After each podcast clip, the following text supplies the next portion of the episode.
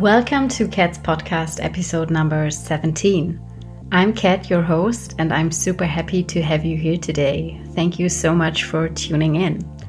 In my podcast, we talk about freedom, reconnection, and empowerment, and how these three play together. And this episode today actually centers around reconnection, reconnection with ourselves. And in a way, it's a seamless addition to the last episode where we talked about patterns of stress and tension that might pop up more than usual in these times of change and uncertainty, and how we can ease them up with the help of Ayurveda. And today in the episode, we're gonna talk about patterns of fear and insecurity that work from deep within us and that we're oftentimes not even aware about. For this episode, I quite literally reconnected with Berit Julie Friz. Berit is a non medical practitioner, naturopath, and homeopath. She helps adults, adolescents, and children with acute and chronic complaints that can be either physically or psychologically caused. She also advises couples in times of crisis. Her therapy methods are homeopathy, supervision, systemical constellations, and bodywork. We'll dive into all of that in the conversation. And with this mix, she combines physical, mental, and emotional issues and works truly holistic. Berit and I met 15 years ago, actually, in our former lives working in a communications agency in Berlin. And now we're here today talking about patterns of fear and insecurity and how they hugely influence how we act and react in our daily lives and how stressed or how relaxed we deal with certain situations. And how ultimately breaking through them helps us to become more resilient, self reliant, and empowered. Because the thing is, a lot of the time we're not even aware of those patterns. They literally autopilot us into a certain perception, keeping up a loop of fear based reactions. And at the moment, there is a lot out there that might be triggering us and bringing to life these patterns. So it's a very topical thing to talk about in these times where COVID is in the air. In this episode, you'll learn what you can do to build awareness on what's really going on inside you, how physical, mental, and emotional signs pointing to deeper fears might look like.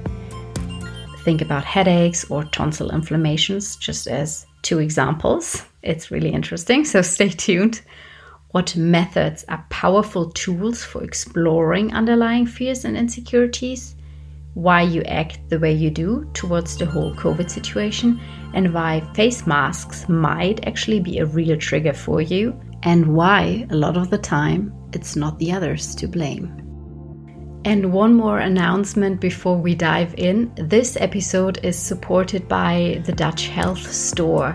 Dutch Health Store is an amazing online store for natural and organic skin and body care, as well as other health products.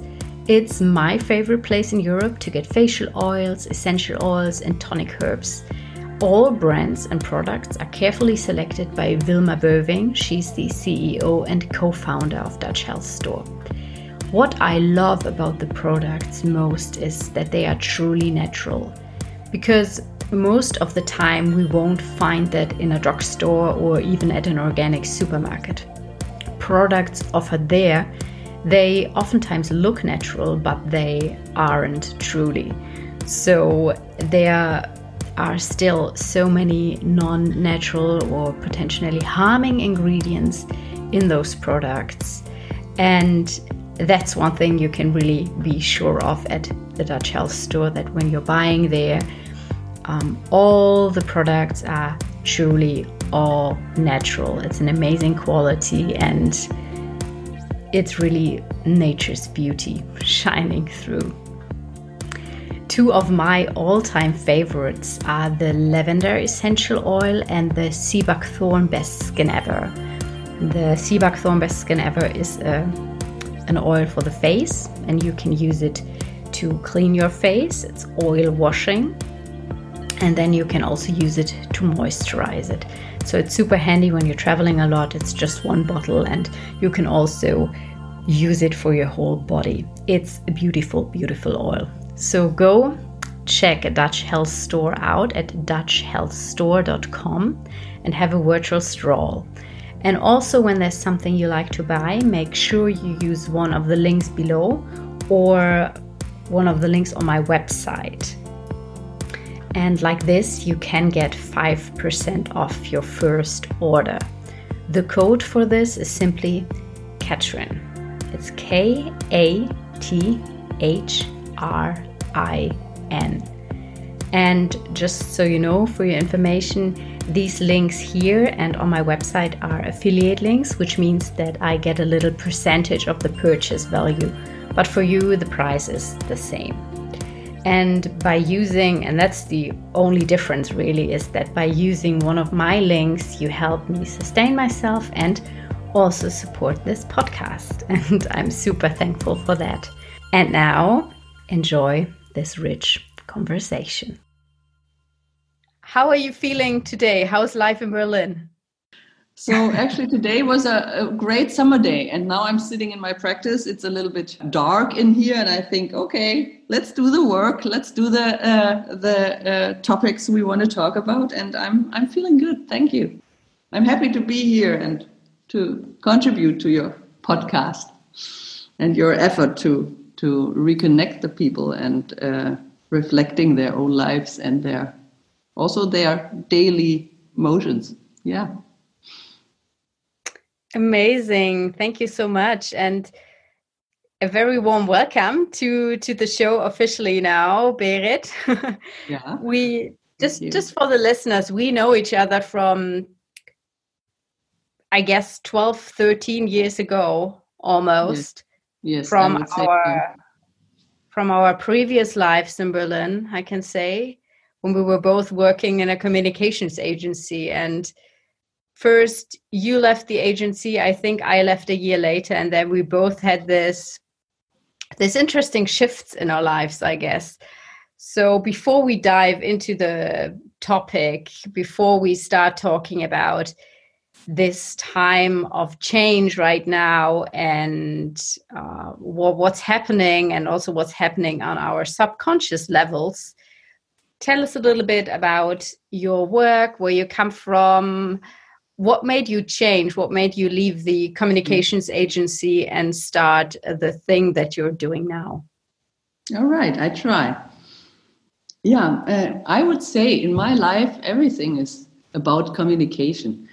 Um, coming as you said from a job as a um, consultant for public relations i i always had to work uh, on clients who had communication problems or they wanted to solve their communication problems or they want to uh, have a certain kind of communication and it was about campaigns and keynotes and key messages and uh, what they wanted to say to the press, what they don't want to say to the press, what they wanted to hide, what they wanted to show. And um, I like the work a lot because I like to work for communication, for real communication, for good communication. But I also had always the feeling that I'm actually more interested in the uh, people's life behind, behind their messages. I was always working with clients, and after a while, I found, oh, it's much more interesting to know or to get to know what what actually um, uh, they wanted to do in their lives. They wanted to do with the campaign what their personal goals are and why do they do that job they do. And um, so sometimes I had the feeling I'd rather ask the client, do you really want to do this? do you really want to work that way? And uh, so I love way, that. I had, the, I had the feeling I have to change my communication because actually the work I do, the press release I write, is not the thing I want to write about. It's actually more that I want to like write uh, about their lives, about the clients' lives, and about our personal communication on that topic. So that was one thing, and on the other uh, hand, I really had a, a bad time with my own patterns working in such a stressful agency. And um, sometimes so, I have the feeling, yeah. Just just jumping in here for the listeners, patterns. So you're referring to unconscious patterns that yeah. build up in your body or in your mind over the over the years. Yeah, I have. I had the feeling I'm I'm kind of stressed out by myself uh, by working the way I work and not doing the things I want to do or not listening to the things I want to listen to. And that, yeah, kind of uh, showed me my own personal pattern in life, meaning that I usually, always, when I had feelings, I went over them and said, okay, I have to go through, I have to do this although I don't want to, I have to do this. It's my task. It's my duty, kind of. Yeah. And mm. um, if I had, would have had supervision at that point, or therapy, or somebody who would show me it's not the job, it's yourself. It's not the agency which, which stresses you out, it's yourself. Then I would maybe still be there. I don't know. But I had the feeling I have to, yeah, I have to change my work because I need to do something which brings me more to myself, to my own psychological problems, and also, yeah, to that communication, that kind of communication I wanted to have with my, uh, yeah, communication partner on the other side. So I, um, yeah, I started to to uh, go to school again, and I uh, uh, learned about human anatomy and human physiology and patholo- pathology. You say that pa- pathology, I think, and uh, learning about the fact that that illnesses or diseases or complaints you have, chronic complaints or acute complaints, are usually combined to a um, psychological problem you have. And um, that we cannot only see a complaint we have on the body level without looking on the emotional level or the mental level, which is inside that human being. So I started to uh, to learn all about that, and uh, now I'm with my new way or new profession. I'm an as you call it, I think, alternative healer or non-medical practitioner. I think that's the the yeah, uh, phase. Yeah, nat- naturopath, right? Yeah, naturopath. Or and also I work with different methods. So I'm also a homeopath, and I'm a therapist working with with um, systemical constellations, as we call it, Aufstellungsarbeit in German and I uh, work with supervision. I also treat couples about their communication and uh, with homeopathy. Yeah, so I have always to do. I always have to do with communication, and I try to to um, treat my clients, um, trying to show the people their way to communicate with themselves again. As mm. I said beforehand, I I yeah i didn't do that before. I didn't do that when i was 25 i didn't talk to myself. I didn't uh, had the feeling i needed to talk to myself in a real and uh, everyday matter. So um, that's what i do when the clients are with me. I show them ways to communicate with yeah themselves. Beautiful. Um, that's that's yeah. really beautiful. And i think already now there are so many people out there they who can relate with what you just said you know thinking it's the other ones or thinking it's your employer or it's that situation that makes you uncertain stressed or feeling overwhelmed. But apparently mm-hmm. a lot of the times it's it's within us it's the patterns yeah. within us and the driving forces or the the forces within us that that make us react a certain way. And it's i think we can easily make another podcast episode just on the uh, point uh, which you um, talked about seeing this in a work environment. And when we look at ourselves how can we change that? How can we work in a more relaxed way in a healthier way? Yeah. But actually hmm. yeah and it's actually it's already it's already a, a, a theme of mine to to have the practice on the one hand and uh, work there with clients on their personal issues. And on the other hand do supervision for agencies or for uh, yeah companies who have problems in their teams and within colleagues. And i say okay let's look at that. Look whether it's a real job problem or whether there are personal problems laying behind and people think it's a job problem but they have to actually solve that problem in their family with their father with their child etc so um, I can actually combine those two worlds I live in. Yeah, I can have my my older experiences from working in agencies, and I have my new experiences with working on personal um, issues. Mm. Sorry to interrupt you. no, no, no, that's that's fine, and I think that's a super super interesting point. point, and I guess, or I believe in the end, that's what we want, you know, combining the different worlds and embodying and representing all that we are and not excluding one part. And right. for me as well, the process I'm in right now, like over over time i feel that those different elements are coming together they're connecting and Mm-hmm. And that's a really beautiful thing to experience that I don't have to say, oh, I'm this or I'm that, but mm-hmm. I can be both. And having both mm-hmm. makes me unique. And that's what I stand for. And that's what I am. And yeah.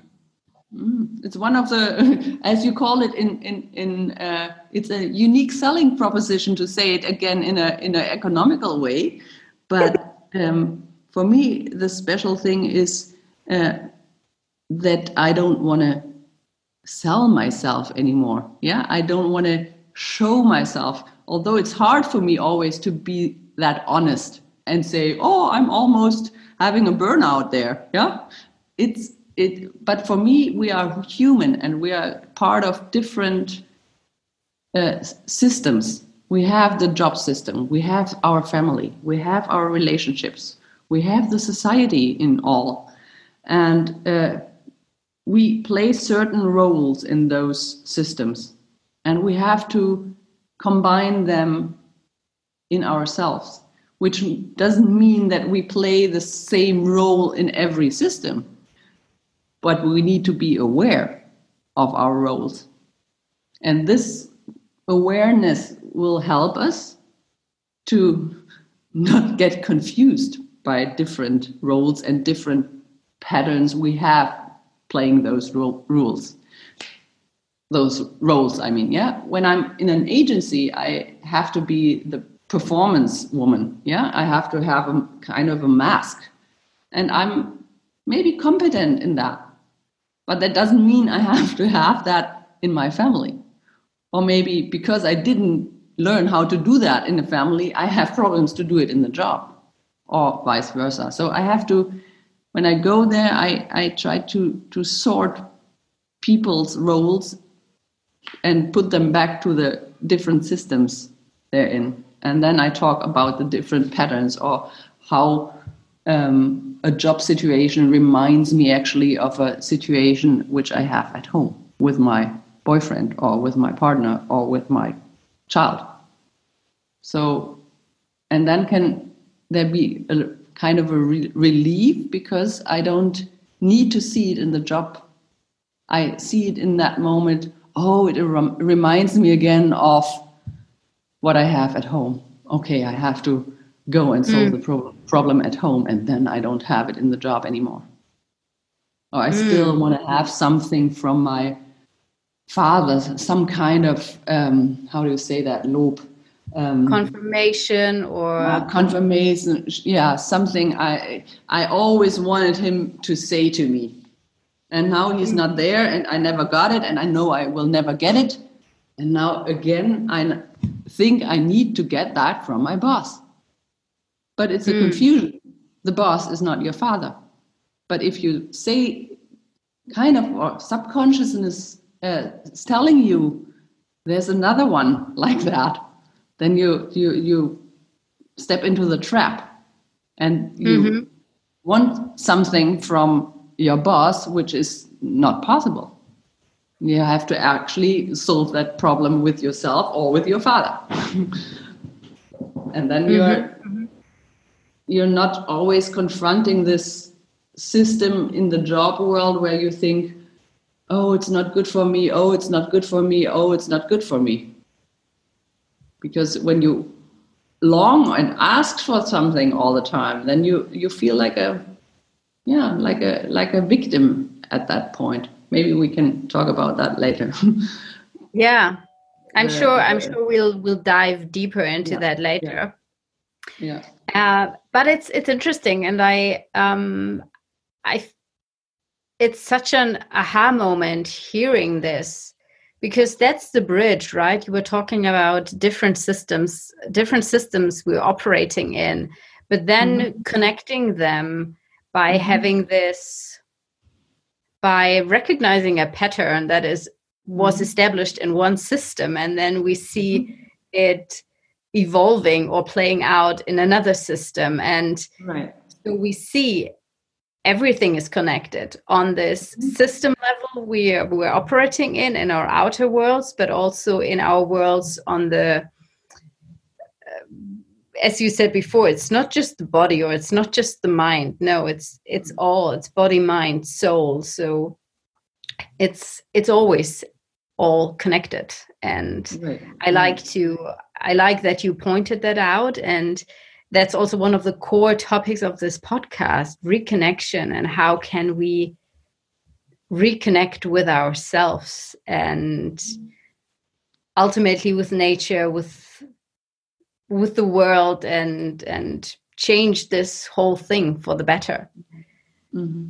so when we when we look at what's happening now we're in a time where there's a lot of fear and there's a lot of uncertainty and we also see things popping up that haven't affected us for a really long time or we see things popping up in a new frequency with a new mm. pace from from your personal perspective and knowing that you deal with that on a professional basis what or how how can we look at what's going on on both the collective and the individual level at the moment? All right how how can i start? Maybe maybe um, on a society level or a collective level we have learned or we learned again um, that old habits or, or constellations or, or, or rules which were there don't pay anymore. The, the security or the life we used to know or where we get, got used to, very much used to, um, is unstable. It has a it it is vulnerable and as we are living here in Berlin, in Germany, we most probably couldn't expect. We, we knew about terrorism, yeah, we, we knew about enemies, but we forgot that there are so called enemies for our body. Uh, and so now we are in that constant fear of being killed by the enemy. Um, maybe it's a little drastic how I say that, but but for me, in a collective view, the media is full of what can we do against the virus? What can we do to protect us from the virus? And that shows me a lot of fear, a lot of collective fear. And then there's a next question how does the individual deals with it? Does the individual, the, the patient, the client I see in my practice is the one who has the same fear, the same picture of there's a virus, it's an enemy, the virus will kill me if I get infected. I have to build walls around me and stay at home and everything? Or do I have the opposite that somebody says, I don't care. Yeah, I want to go out. I don't want to live that way. I don't want to change my habits. I want to be secure in my habits, which I had. And then they again, for my opinion, fight against an enemy. They fight against that somebody wants to change their lives. Do you understand what I get? So it's always if we if we or if clients tell me different views of how the corona time is now presenting itself, then I always ask them, what is your fear? Is it the mm-hmm. fear of the virus or is it the fear that nothing will be the same? That I will never be in contact, in physical contact to anybody anymore? Is it that? So in my practice, I always have the feeling I have to find the bottom of the fear the individual has concerning COVID 19. So there is not a general answer. So everybody has his own view on the virus, his own view on the society. And I mm. try to understand every side because I want to try to understand the fear and try to find out where that fear comes from. So I can kind of change maybe a pattern or not change but at least understand a pattern yeah, yeah. it's like peeling back the layers right yeah yeah. I, I can imagine that a lot of the times your clients might say this is my fear but then in a conversation with you or in a session with you they might discover oh no that's actually not the fear itself. There's another layer underneath there may be another one and another one and then mm-hmm. is it like this? Yeah it is like that. Yeah like an onion. Yeah you you, you peel an onion although not quite a good uh, example because the onion doesn't have a core but still i would say i would say uh, yeah it's peeling.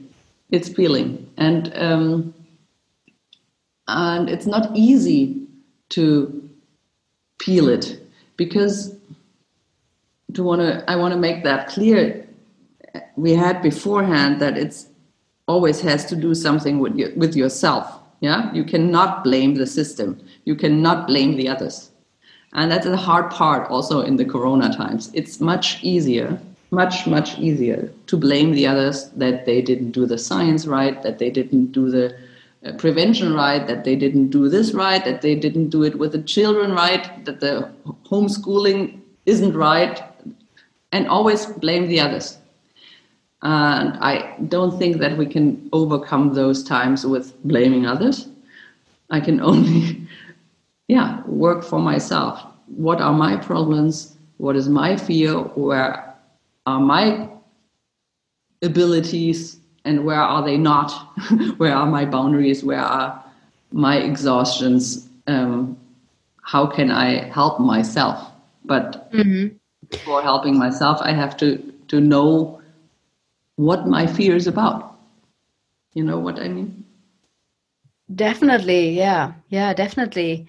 And it's interesting because blaming the others, it is such a such a common reaction and it is such an easy reaction but also kind of a lazy reaction i find yeah. it's yeah. easy it's easy to blame others but looking at yourself and actually doing the work and diving deep that's what requires effort that's what requires time and honesty and I've I've talked a little bit about it in my latest podcast in Mhm. episode number 15, but that's and I, I firmly believe that we need more of this deep diving and questioning and that starts on an individual level or if we don't start it on an individual level we will automatically come back to the individual level very fast and Mhm. then start exploring from there and expanding from there but that's where we always come back to. And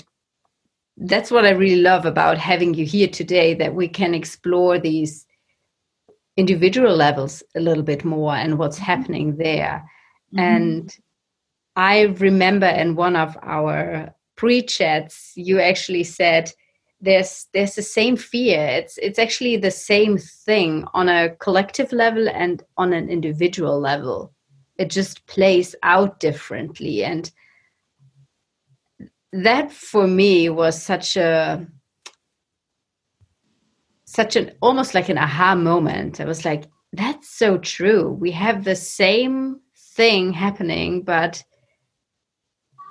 playing out or masquerading differently so so can you talk about that a little bit more Yeah, I, I, I remember our conversations where I said um, that the Corona time uh, is uh, showing all the themes which we had beforehand, already beforehand. It kind of makes the situation so close that we are desperately uh, alone, yeah, concerning how do we need to react on this? How what what what attitude do i need to have right now? And then you have to decide for yourself what to do and then you're kind of um, um, back and uh, bounced on yourself because because you're alone with your fear or you feel it the first time there's no um, no things outside who can who can uh, distract you. So you're kind of, and that is what I, found out by, with my clients. They had no longer excuses not to deep, and not to uh, uh, dive inside themselves. They they they were kind of um, the problems were there, and they were there beforehand, but now there was the time of Corona and they were there every minute. They had the, the feeling that the relationship, which was bad before, now was even worse because you spend 24 7 together all of a sudden. And so you can't run away from that problem you already had before. Same with children, same with whatever job problem you had. Yeah now you were in your home office and and there you were alone not distracted by colleagues yeah and you had to sit there and um, solve it so i have the feeling that the corona time shows us a lot although i wouldn't say it's great that we have the corona time. I wouldn't say that. It's it, it's a crisis. It's it's not easy for a lot of people out there. But in my uh, yeah in my uh, practice here or in my work here i find um, it revealed a lot. So i have the feeling it was in time or it was time for diving deeper and trying to start to communicate with yourself. Yeah. Yeah i i had the same feeling all i i think i felt it the first time when i was still back in new zealand three months ago. I was like there was a situation where I thought, okay, this time right now it's revealing things that wouldn't have been revealed under under normal circumstances. So mm-hmm. it's kind of bringing out the truth because mm-hmm. the situations are so extreme. It's different for everyone, or we, yeah, d- due to our life circumstances, it is it is different for everyone, but the intensity of the time kind of brings a lot of things up and I find that it re- it reveals a lot of truth, and we can't run away or hide anymore or just scratch on the surface. But we, mm. Both said, we have to dive deep and. Yeah. And how can we do so is the question, right? How can we now dive deep and um, get a grip on that, right? Get a grip on that what I'm I'm I'm feeling inside. So I can try to to tell about my method to do so. Um, most probably, you you already um, know about the work with the inner child. It's it's a method where you try to find out where at the first time somebody or a situation was like a big or a small trauma to, to you, where you were most of the times in your childhood where you really had had fear. So, for example, can you give us an example of a of a situation where we feel that something is triggering us or we see this pattern popping up again and again? What what could this be or from from your work and your the work with your clients can you give us an example just to have something in our mind when we work when we walk mm-hmm. through these uh, the methods you're applying so let me just make a, the example uh, uh, of myself yeah? It's easier to talk about me than to talk about an example of my clients. So i would say i had a father who who worked a lot and who had the vision of without working there's nothing right? So i had a it was a certain generation. We don't need to talk about it. They worked they worked they worked. And i had the feeling as a child work was always more important than family so now i have a husband who right now works a lot and he now as i reflected reminds me in that case of my father. So I see my husband working and working and working and not being there for us, for the family. And all of a sudden I get this ang- anger inside, this, this, this, also maybe a sadness inside or something which reminds me how I felt when I was a little child. So in family constellations or in systemic constellations, if I reflect on that with a client, I would put on my table somebody for my father, somebody for my husband.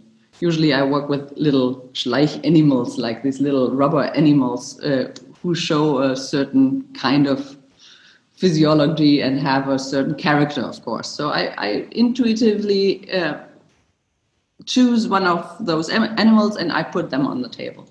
So I have there my father, I have my husband, I have myself, and then I see, okay, the situation I was in when I was a child, I was probably eight years old, nine years old, something like that. And so I put a little animal for my inner child on the side. And then I reflect on that and I see, okay, my father looks totally different than my husband does. How come? How could I possibly have exchanged their characters or or related their characters? And then I can see clearer. I can see, oh, that was my family system. That was my trauma out of my family system. And this is my husband. And my husband is different. He works a lot, but when he's there, he's there that's a difference. And I can see not with the feeling of fear onto this situation or that constellation I just put on my table, but I can see with love on that. I can see, okay, he's doing it a different way than my father did. And I can also see, okay, my father did it because he was in a generation where that was, hmm, hmm, hmm, it had nothing to do with me. And working on that, I can uh, I can see my inner child on the side and can say, "Oh, look to that child. Look, that reminded you of your father and your, what you didn't get when you were eight years old, right?" And the little one would communicate with me if it will, uh, and say, "Yeah, I'm afraid he doesn't see me anymore. I I'm afraid. And I would say, okay, let's talk to him. Yeah? Because I'm an adult, I can say, okay, I can handle the situation. And I would go to my husband and say, you know what? You remind me of my father. I get sad. I, I'm upset. I'm enraged almost because I want to be seen. Can you please change? Or and then we are in communication. Other than that, I would just say nothing, have fear in myself, my, in myself, in, inside myself, and have the feeling, okay, he annoys me with his kind of work. He is the one to blame. He's working too much. He's stupid. He doesn't see me. And then I'm there having no communication, having my fear for myself, and not being able to redo a situation. Do you understand what I? Yeah, what I, d- I do. Mm-hmm. And these times right now, which are intense and bring up the truth, as we were talking before, these times might bring up those situations more often, right? Yeah, I would say so because you're you're more in a in a um, in a uh, isolated situation right now. You're more with your children. You're more with your friends, or not. Yeah, or you're more separated.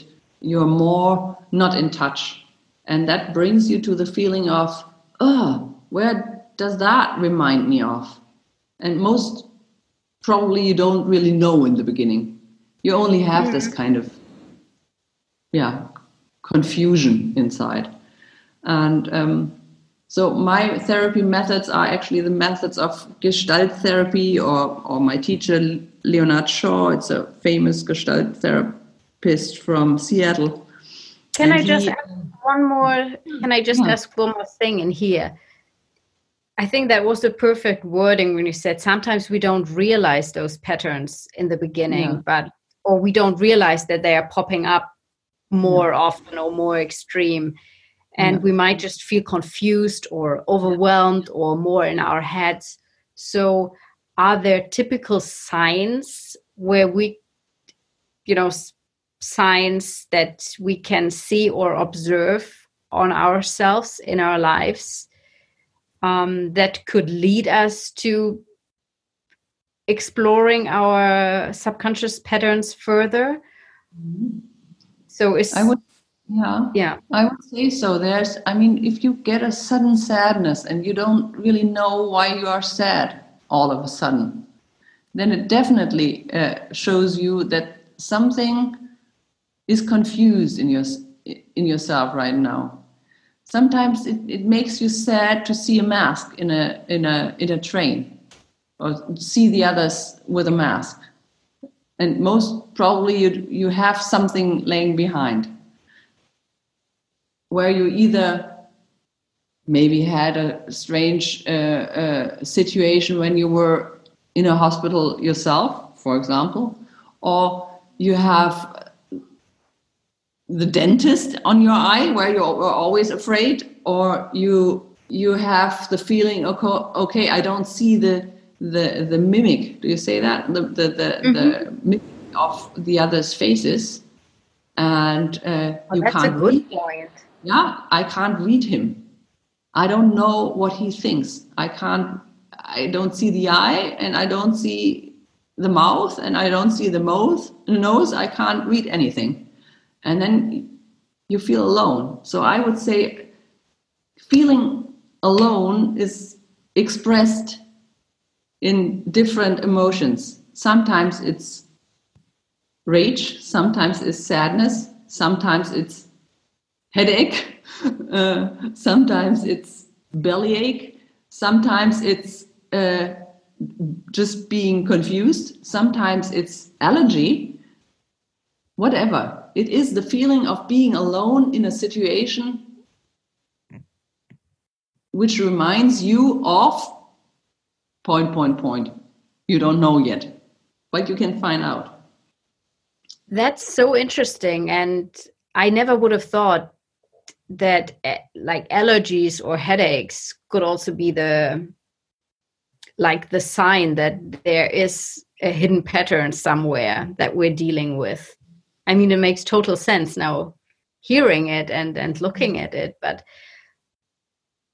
and i i guess it could be a really good um breadcrumb along the way for a lot of us who might wonder now oh why am i getting headaches more frequently or what's mm-hmm. going on in my belly in my stomach is mm-hmm. there something did i eat something wrong and maybe it's not the food but it is an emotion that's kind of stuck or coming up yeah. within you yeah definitely and for me it's another example of myself would be um, i dealt with a lot of tonsil inflammation in my youth and also nowadays. Not anymore because i know my patterns but but um, it is kind of everybody has his own um, ventil in his body. Do you say that? Like the the the point where it comes out some mm-hmm. people have headaches some have ear infections some have always tonsil problems the next have heart problems, the next have bladder problems, whatever. A variety of of um, complaints you can have, but usually you have two or three which come along all the time, or when you don't feel safe. Let me say it that way. Mm. So, hmm. In that moment where you get the inflamed tonsil, and usually on it's on my right side, I say, okay, what was it? What was it this time? What were the situations today and yesterday and the day before yesterday? What upset me? Where did I feel lonely? Where did I have fear and why? And when I get that and I know it, I usually kind of feel it inside that one certain situations almost make me cry, if I would be honest. Sometimes it takes a while, but now already I am at that state that I can fix those different situation. I can say, was it this this one who said this? No, that wasn't so bad. Was it him who said to me, hmm, hmm, hmm? uh, no, that didn't bother me. Was it this one? Oh yeah. Now I feel my heart. Uh, now I feel kind of a, a stomach pain all of a sudden when I think about that. And then you know what was the theme about what was the fear about mm.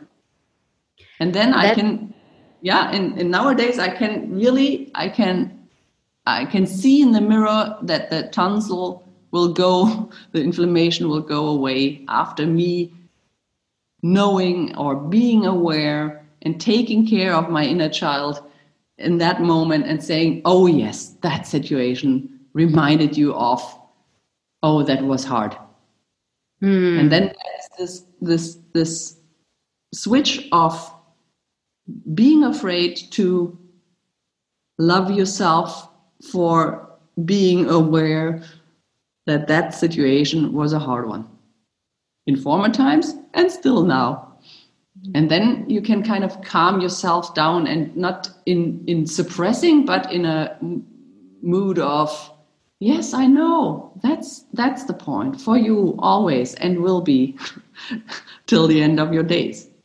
Because that's the situation you had when you were a child. And that was hard for you. And it can be big and it can be very small. It doesn't make any difference. It has the tonsil or the bladder infection or it has the headache in that moment as a result that's so interesting i really find it so so interesting and what you're talking about, I think it's something that's so often or still overlooked in our societies and how we approach health and well being. Mm-hmm. Because it shows that everything is interconnected, and a lot of the our physical or bodily symptoms are not bodily symptoms in the origin, but they are things of the mind, of the psyche, and of our mm. emotions. And yeah. I I find just what you said, making this connection so interesting and also so enlightening. And it's and it's such an everyday thing. It's not that we have to start searching in a thorough way. It just thinking about oh what what was that about last week? And yeah, yeah. just just building this awareness. simple. it's very simple and a very um, uh, as we call it cheap way to to uh, to be in a good mood with yourself. Yeah? And to mm. be in in love with yourself to do the so-called self-care to take care of yourself in that moment that's that's actually my main goal that people learn how to take care in a certain situation where they feel that fear is coming up or that confusion is coming up or that headache is coming up. And then recognizing it's an old fear. I have it still. Okay. I embrace myself for that. Mm-hmm and I, I find, yeah, that was what I wanted to say before. That that um, my teacher Leonard Shaw is saying that uh, there are actually only two main emotions in life, which is fear or love, and usually, or in many cases, it's very human. We have a fear, and if we are able to see that fear with an perspective of love of yourself, then you can get over that fear and don't need to fear the enemy because the enemy only shows you something. And then we are back at the COVID 19 virus. if, there, if there is a virus out there, and if we are afraid of the virus, we have to ask ourselves why are we afraid of that virus? What is within, within us which is so unstable? Because a virus can only get into ourselves on a milieu of fear. If we are afraid of being infected, we are much, much more um, likely, to be, yeah, likely yeah. to be infected. And of course, it, it maybe sound bad for people who already are in a chronic disease. Of course, they are having more problems and they are more likely. We know all that, but I wanted to say it's always it's the milieu where where a bacteria or a virus comes on top.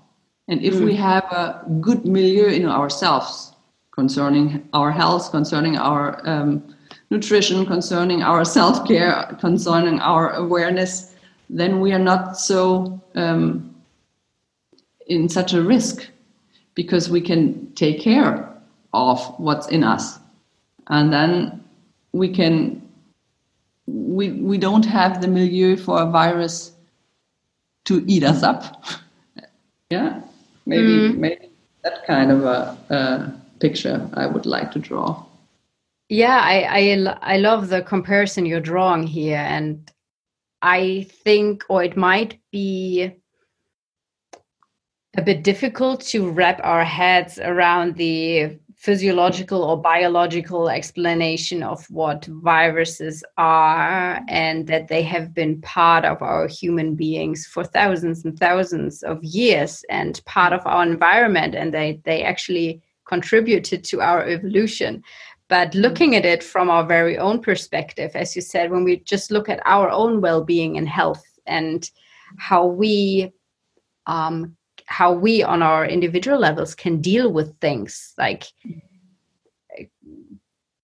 be it on a on a physical level or on a mental level and how we can react to to to stressors out there if we can um, deal with them in a quite relaxed way and they don't harm us? Or are we in acting from a place of fear or from a tense situation and they are much more likely to to affect our health or to make us sick? And um, i think that really helped to um, to see or to understand what's going on on a on a broader level yeah, yeah. i hope i didn't make it more confusing now no. no i don't think so i think it's uh, as i said before it's about communication if we are able to communicate with ourselves and to to communicate uh, on our fears and be honest with ourselves we don't need to show that to everybody what we have in our mind all the time. Maybe that's not even necessary, but it has it is necessary to be honest with ourselves, to don't have a mask uh, within us. Uh, and if we are able to, maybe we have even four little children sitting inside, like an eight year old, a 14 year old, a 21 year old, and a 30 year old yeah, girl or woman. And they have different um, situations. And I, I just want to make clear that if you are able to communicate with those parts of yourself, then you can reduce the fear because then you're together with yourself. And then you can manage to say, okay, let's let's do it differently this time.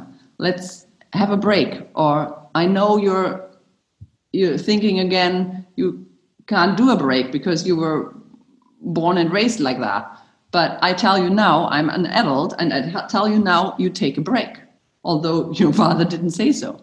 Um, so for me, um, I wanted to say that beforehand this therapist I learned a lot from, he said, We have this, um, and it's a nice quote we have this family origin movie in our head, which means when I get into a situation which, which reminds me of something I experienced in my childhood, there's definitely in that mowing moment a movie going on, the family origin movie, which means, okay, this was um, the action in former times. This is my reaction.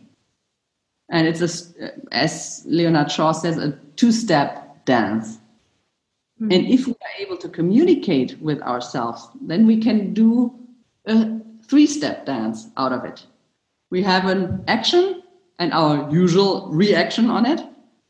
And now we are able to say, okay, let's make a step, a little step aside and look on that and see it's the youngest child of my children inside who has a problem right now. I will rescue the little one, and we do it differently this time. And then you have the possibility to step aside from the fear and say, okay, I know where it comes from. I know that the other one doesn't mean it like that. I know, I know, I know, I'm aware. And then you solve the situation in a different way. So for me, it's, it's nice to have that in mind that we have to make a three step dance instead of a two step dance. And then the other one is not to blame, you know? Otherwise, I mm. always into the, in, in that victim situation. Mm. Uh, just quickly, I I think that was a really great image you um, you just gave when you said we are together with ourselves. Mm-hmm. It makes so much sense. It's like like when you have a broken glass or something and you paste it back together and yeah, it's it's like yeah. that. That was what popped up in my mm-hmm. mind and say, "Oh yeah, it's then we're back together when our, with ourselves when we allow our inner child to be there and to be heard and mm-hmm. to be part of our our own story and of our own being mm-hmm.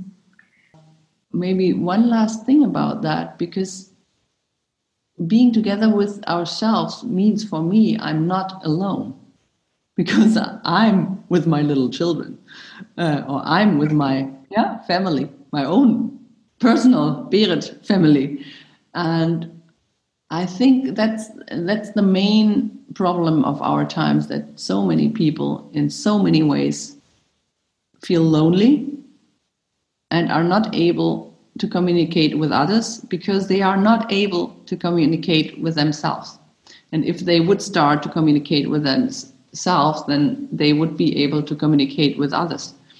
And um, maybe it's an, an old Greek philosophy quote, but but we are always longing to find the other one or to see ourselves in a you or find the other part of a shell or how do you say that with platon or whomever but I can only find the other one when I find myself in my duality at first.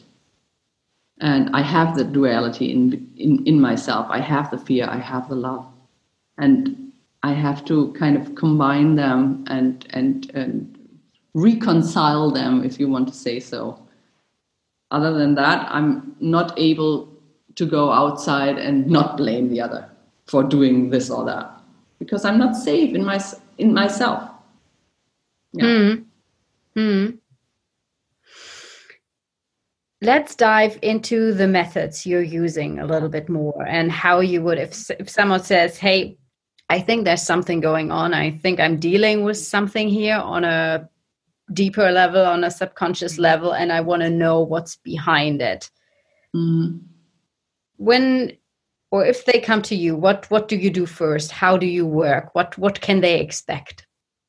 Okay usually people when they come to my practice they uh, want to be treated by homeopathy they want to have a treatment and they have a chronic problem they have allergy they have a chronic uh, headache they have migraines they have back pain they have something where the normal or the yeah where the normal medicine only can say okay do your sport take a pill if it's not um, you're not able to stand the pain. I have nothing against it, but they want to solve the problem on a different level. They want to see, or they see that it's a chronic problem, and they want to have a different treatment for that. And I try and I find homeopathic remedies to put them back into a certain stability. But meanwhile, I'm talking about their chronic diseases and how they come and how they feel and when they come. I always try to find the point where the disease or the, the, the illness or the, the complaint started. Where was the very beginning of that disease or that uh, complaint? And when I'm there, I usually come to a certain trauma point. There was something happening. Either a relationship broke up or uh, they went away from home to go studying or, or, or, or. And so I have that point. And then I take the method of systemical constellations and say, okay, let's take different symbols, little uh, wooden uh, branches, little shells, or my little anim- animals, which I have here. And we put it on the table and we take a, a an overview perspective on that. Because usually you don't uh, see it when you talk all the time, it's more that you see it when you look on it. And then I try to find new ways of looking on that. And, and I add some symbols, or I say, okay, take this picture of you when you were an eight year old with you. And then I sometimes make constellations in my imagination, yeah, that I, I let people close their eyes and I say, okay, let's see, put your mother there, put your father there. How do they look on you? What is the question? What did, did you want to say? And then it starts actually in their head. It's a constellation or a family constellation method, sometimes just in the head and that relieves or brings us to the point where we know that's what it's all about. That's the theme. And sometimes, if people don't really, um, sometimes they are not able to communicate that way with me. It's too much. and sometimes uh, my my third method of body work will come into phase, which means that I sometimes, um, which is right now not allowed because it's physical contact, um, I put hands on their bodies, on the skin, because I say, okay, you can't communicate, but your skin still can communicate. And in a very intuitive, intuitive, intuitive, how do you say that? Intuitive way. Intuitive. Yeah, yeah, intuitive, yeah. Yeah, uh, intuitive way, I put my hands on different uh, positions on the body and try to give them the comfort to let inner pictures involve. And mm. then sometimes they uh, they say after a session, okay, now I got it.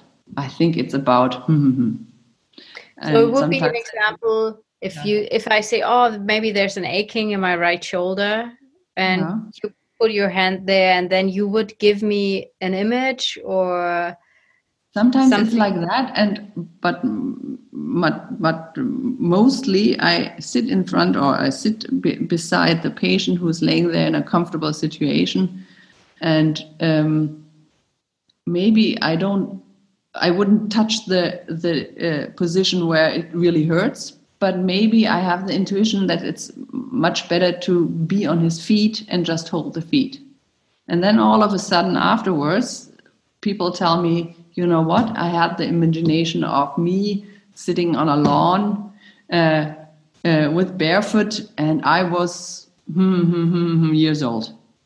Hmm. I had this strange so feeling would... of.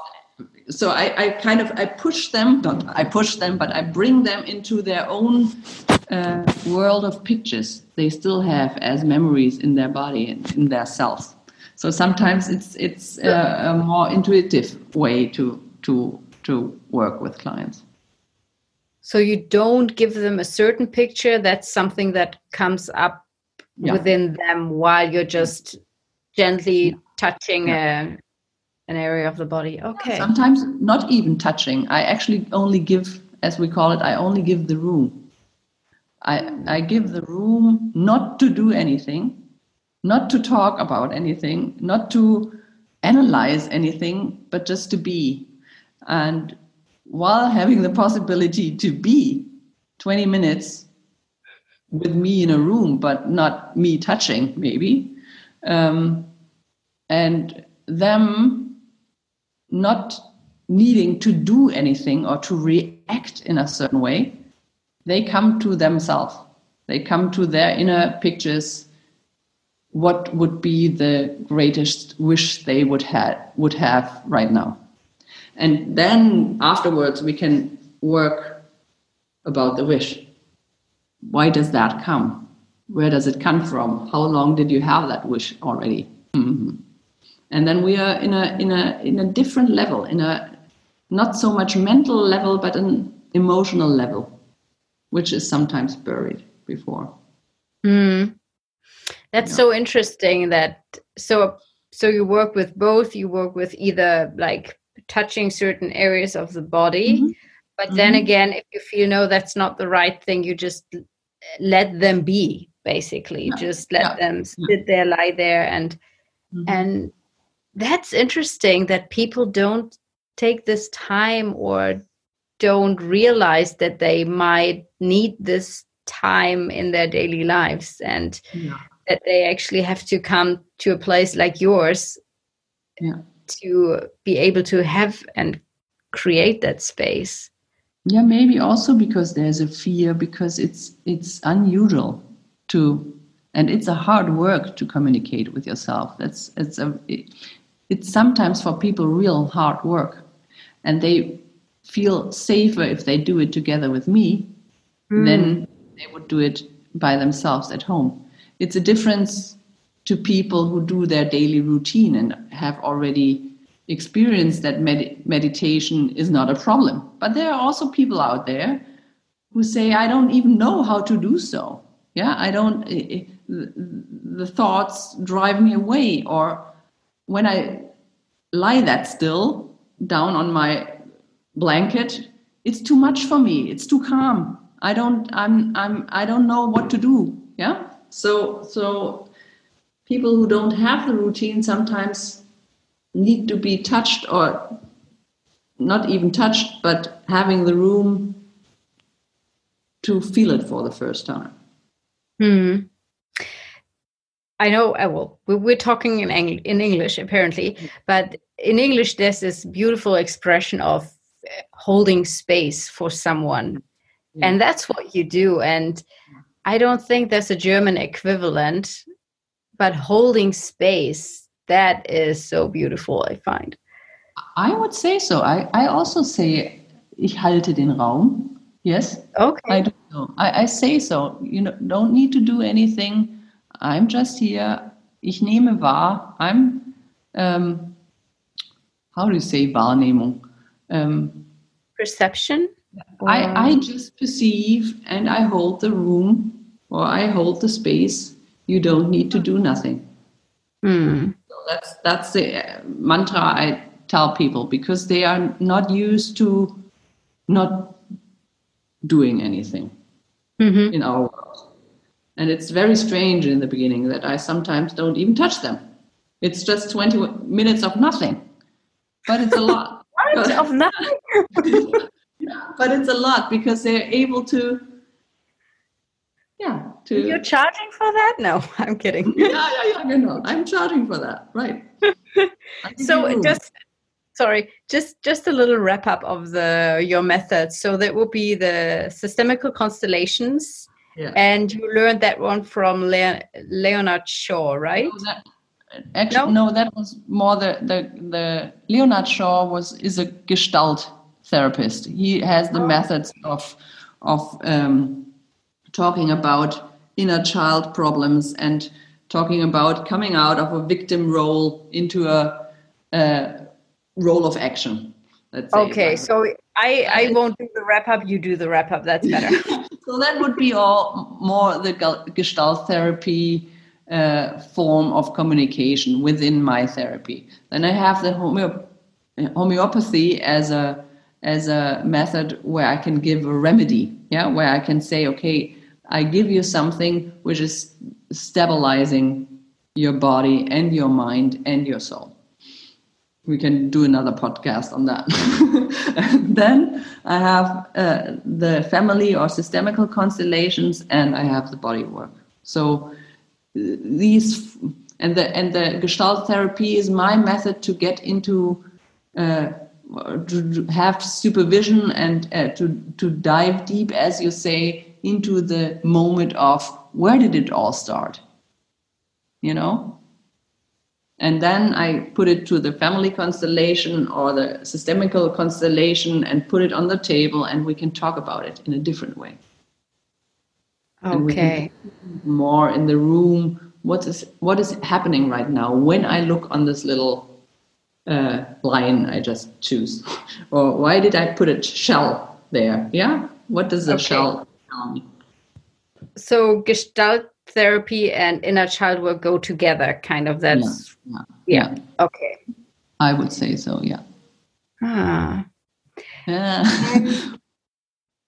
we we talked about another thing before and this is diving a bit deeper into gestalt therapy when we talk about uh, us being in a victim role and then changing that and going to a more i would say more determined more self-reliant role. Yeah. let's let's talk about that a bit because this time right now we're in it's it's such a great moment to actually go forward in that or evolve into a more self-reliant version of ourselves to take responsibility and to to say yes i'm responsible for th- certain things and to take action so can you talk about that a little bit more from maybe. the Mhm. perspective of gestalt therapy Yeah, maybe maybe it, it, it wraps up what we said before that we have um, to to get to know our fears.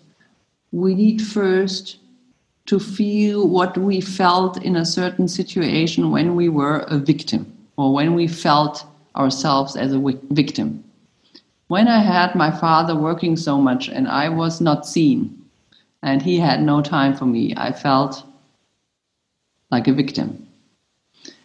And now, in a Gestalt therapy, I would take two chairs and I would put myself, my inner self, my inner child, as an eight year old, on one chair, and I would do put my father as a, as you call it, more active role in that case or a perpetrator to say it in a in a very massive way.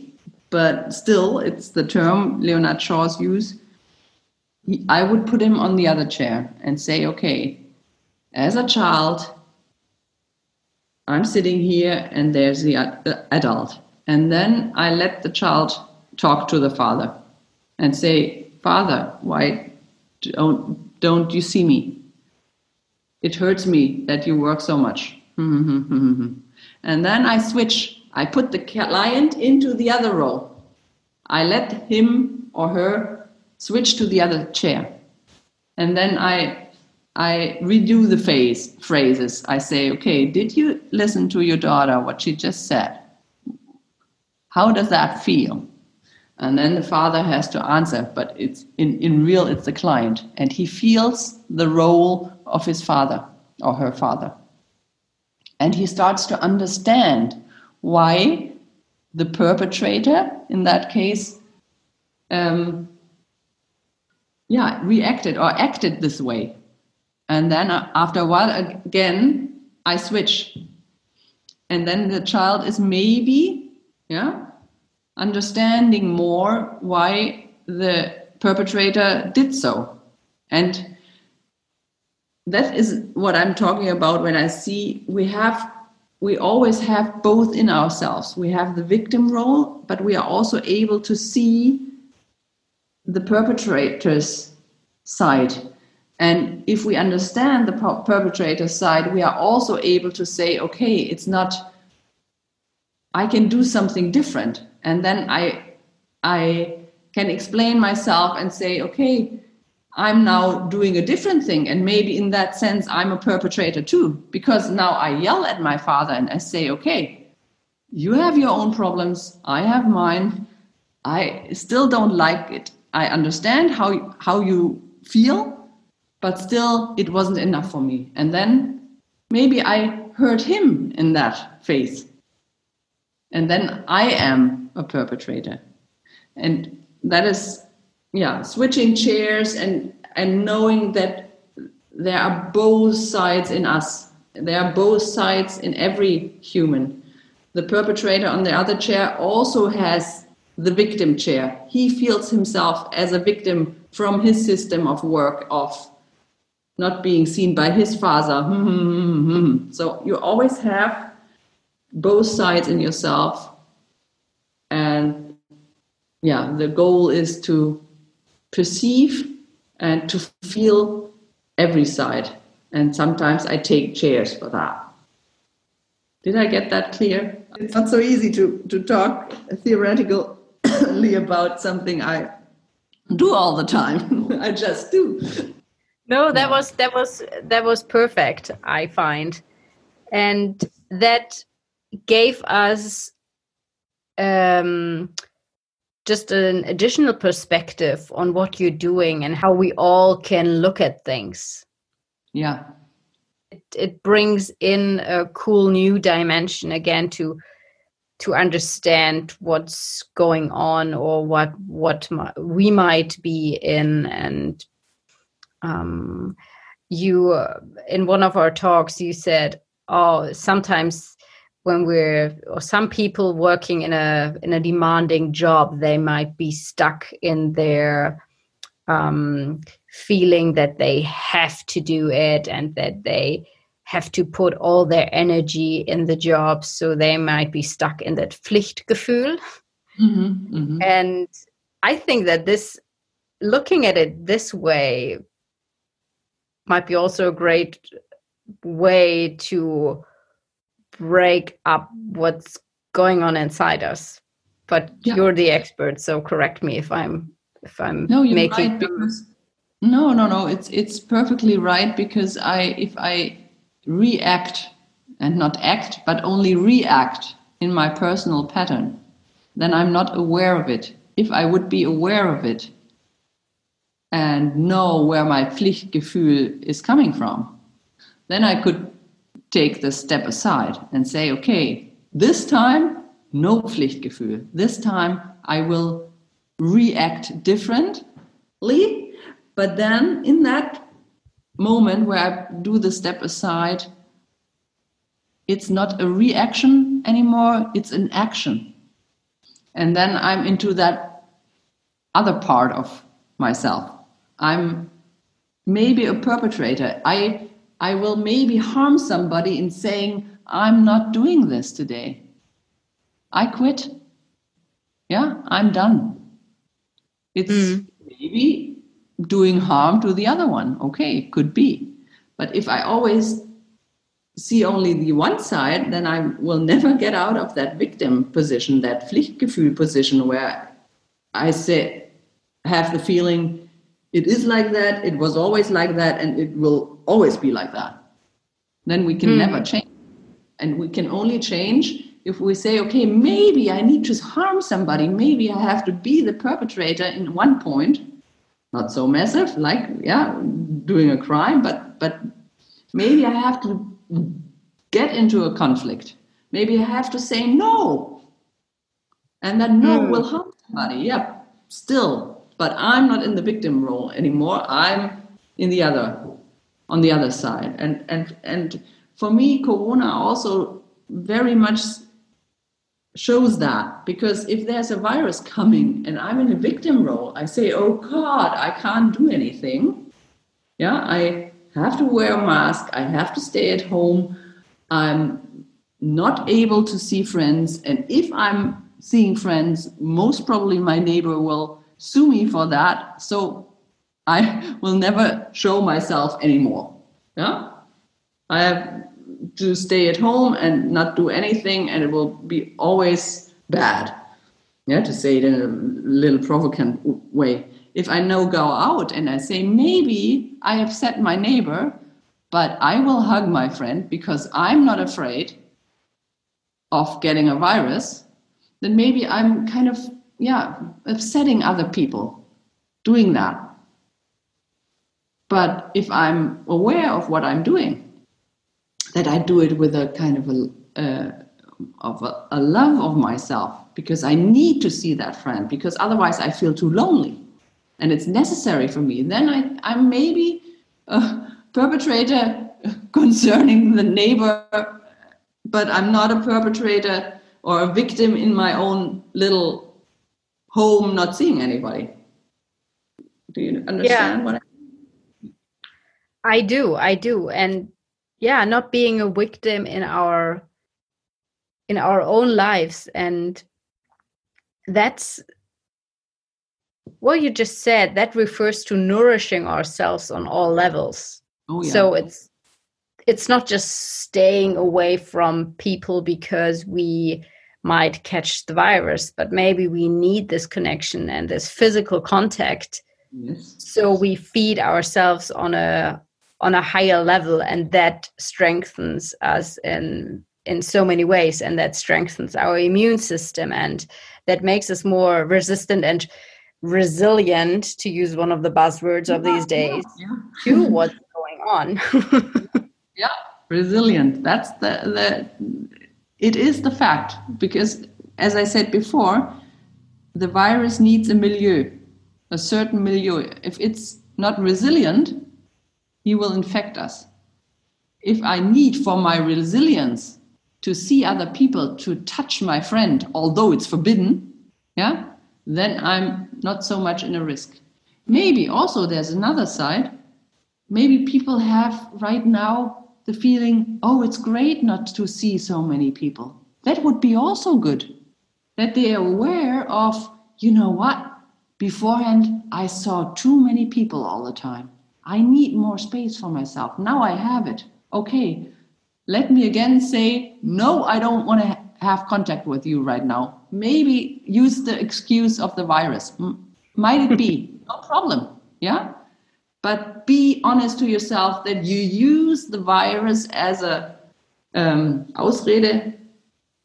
What's that? As an excuse. As a, as a excuse um, not to see anybody. Because right now you need time for yourself. Perfect. Why not? But be honest. If you do it from a perspective of a victim or of a perpetrator. Mm.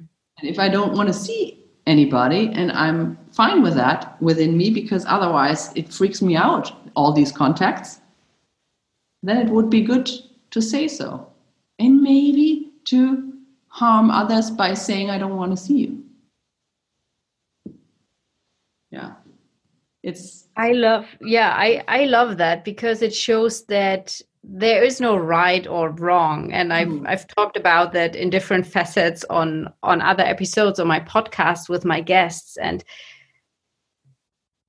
i think it's awesome what you just said because it shows that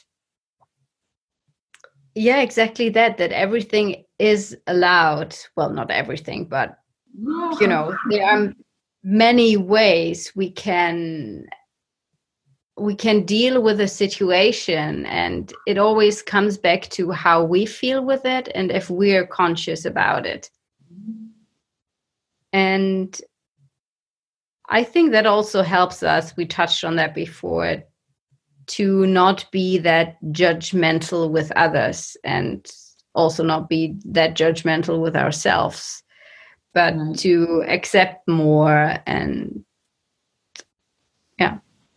yeah, yeah, I would definitely um, be positive about that. That we have, um, that we understand the others better when we understand ourselves, and if we know about our fear, or whether it's fear or love, then we can also see the other one with his own fear and his own love. And if we know that we have fear, we can definitely accept that the other one also has fear and that the other one might as well stays at home and don't want to see people. It's okay. And i think thoughts not ev- you, you can't do everything but you can think everything. I would say yes it's allowed. If you suppress any thoughts and say okay that's not possible then you have a certain fear lagging behind. Yeah, so that would be also a nice, nice uh, saying. Yeah, don't don't suppress your thoughts because that's an act of fear. Interesting, it is a lot, a lot to ponder. Not just your last remark, but the whole podcast and when we see what we're dealing with and accept that we have fears,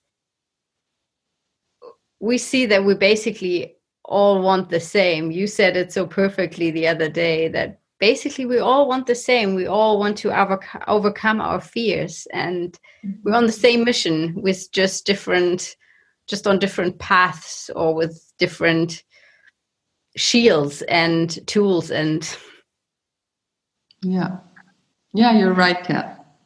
That's what it's all about about our fears and the way we communicate. Yeah, I mean, you said that the other day, and I, I just found it so beautiful and so clarifying. Seeing, mm-hmm. okay, actually, we all want the same. We're all dealing with fear. It just disguises in different ways comes up in different ways. And when we see that i think then it's also so clear why we have to work on an individual level to reach a better collective level to yeah. create a better world. Yeah. And to say it again talking about fear is not easy. Yeah. Ask somebody oh, what are you afraid of? Tell me. Have a cup of coffee and tell me what are you afraid of um, it's not the easiest one, yeah. But the other one is isn't easier as well. Like, what is what you love? Okay, you can you can answer everything on a yeah uh, uh, a level which is okay. But honestly, honestly, honestly, it would dive deep. What is your fear? Yeah. And what is your love? Right?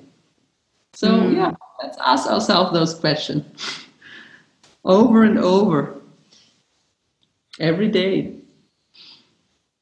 Yeah. Yeah. I love that. And is there before we wrap up, is there anything else that you'd like to to add? Anything we haven't touched on? Some I don't know, a tip or a message you want to give out to the listeners? Mm, yeah, maybe maybe because we had it also from the corona time and what the question whether it could could change anything and some people are realistic and say well it won't change anything yeah? And the others say oh it's a time for change. Um, and also i would say um, we can change every day we don't need the corona time to change.